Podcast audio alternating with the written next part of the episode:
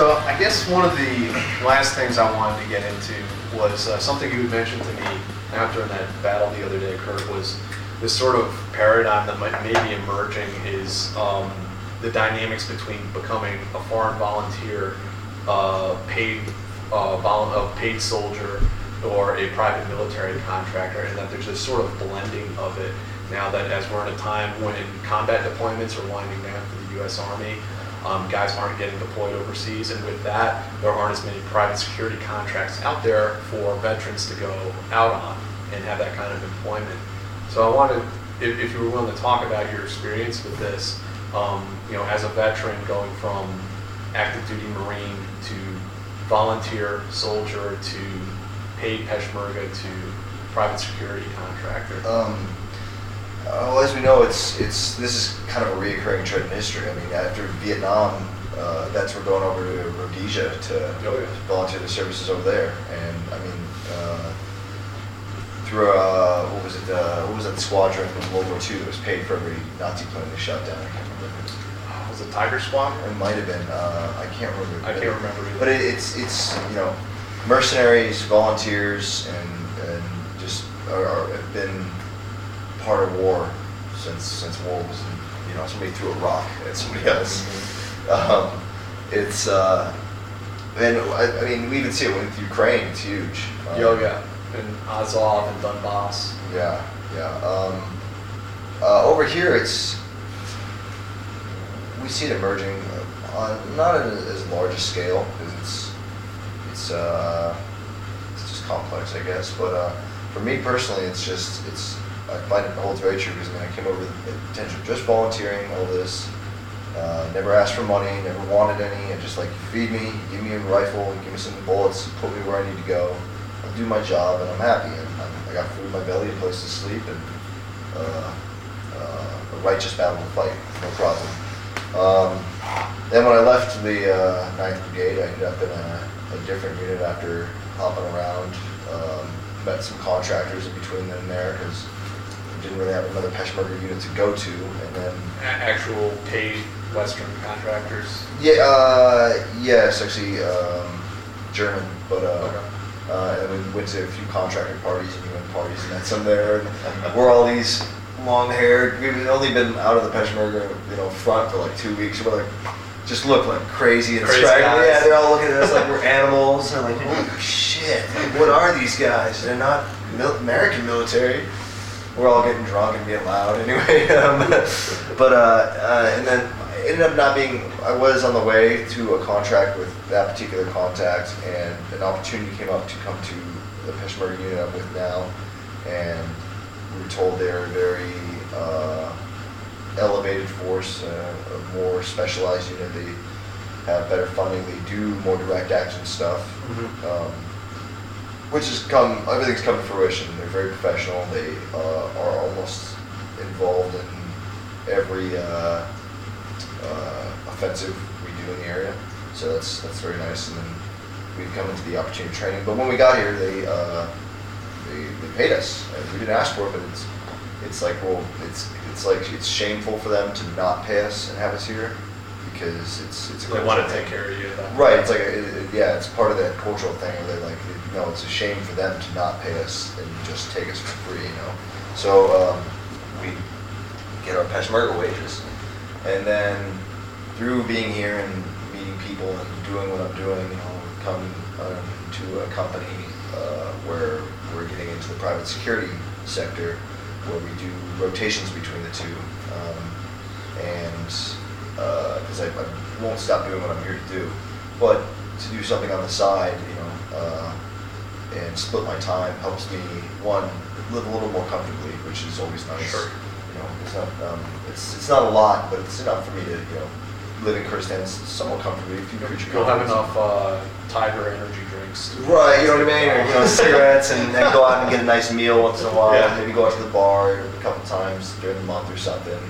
Socialize with Joey. That's it. Yeah. this guy. Um, but uh, it's it's just funny how it's kind of come to that. It's all like I said. It's very, been very lucky and very fortunate, just happenstance, and uh, also being a little patient.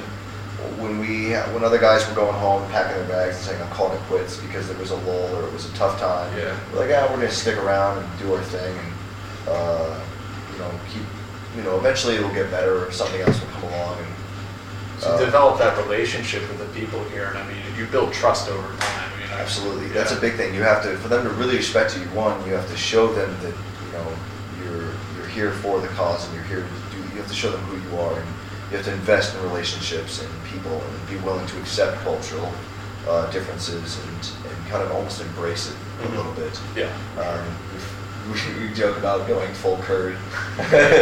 um, actually, one of our pictures, we the group picture we took, we were in all kit, but I had my pants like rolled up to here, then I had flip flops on and holding crouching with an AK.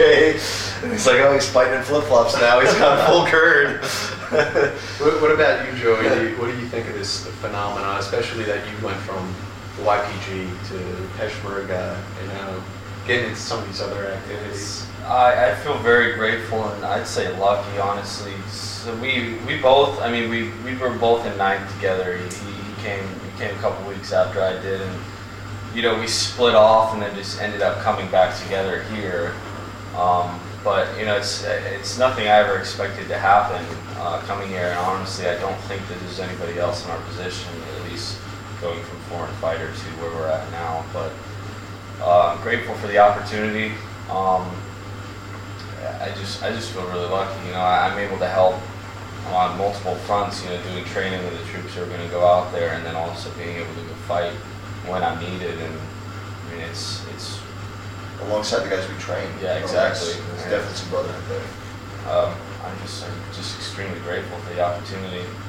Um, patience played a big part in it. You know, like he was saying. Uh, when he left Ninth Brigade, I left shortly, or a little bit before he did, with a group of guys. Um, got a house in Erbil. Some of the guys went off to do some super secretive stuff somewhere in the world.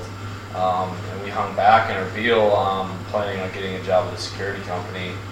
Um, fell through. Some of the guys went home. Um, some of the guys went went and joined the, the group you were at with, at the compound with the security company, waiting on contracts with them. And I just hung around waiting to hear word. Sat in that house for about three months with no money, just just waiting around. And this guy gave me a call. He was like, "Hey, you want to come down where we're at?" And then I got here, and here I am. Um, I I, I never expected it to happen. That, don't- I don't that was another interesting thing about the Westerners. It's very, uh, it's a very tight network once you've been here a while. You generally tend to know all the Westerners tend to know each other. So especially in the different groups, or you at least Yeah, know somebody. yeah. It's almost like the contractor world where you, you're like, hey man, what are you guys doing? Or like sometimes they'll call me like, hey, what's going on in your AO? Or you know, things like that. Well, that's, that's another question I had. How many foreigners do you think are in the Peshmerga, Western, or, you know, non-Kurdish? It's really hard to say, to be honest, because it's it's you know there's so many you don't know as well. Sure. Um, but I'd say uh, maybe around 100. Uh, Right now? 50 to 100. including Dwekh Nawsha. Yeah, or guys like that, other groups like that, the Christian militia groups who work closely with them, things like that. You're uh, you're looking at, I'd say probably 70 or so. Just 'cause I, I can kind of, you can kind of see them on Facebook 'cause a lot of guys Okay. post pictures of each other. And I know that there's only about three locations, three or four, maybe one I don't know about, that have volunteers there. One of the locations is a ton of them. Uh, the Dwekh Nawsha guys maybe got about 10. And then you got the guys from Ninth, there's like a handful there. And then assuming that there are guys like us who don't post many pictures. So maybe there's like Just kinda 75. Like something like that. Yesterday when we met those, well, well, you knew one of them, you knew one of them, one of the guys, the Westerners, Yeah, we counter Waller, yeah. happenstance. But they were with a Peshmerga unit we didn't even know, uh, Exactly. had Westerners. And we're like, hey, what's up guys, you're American? So cool. Yeah. Yeah, where are you, you guys out of Kirkuk? Oh no, we're out of here. Like, oh man, we're all over the place. Well, I think it's uh, pretty amazing that you guys rolled in here and uh, not only survived but thrived in this kind of environment. Not too many people can do it, you know. And uh, in a way, you're, you're kind of living the uh, the special forces dream, of going indig, you know. And uh, not there's not too many. I, I would say there's not too many Green Berets these days who can even do that. I have to say. So I mean, thanks so much for your time today and talking to us. And uh, good luck out there. Thanks so much.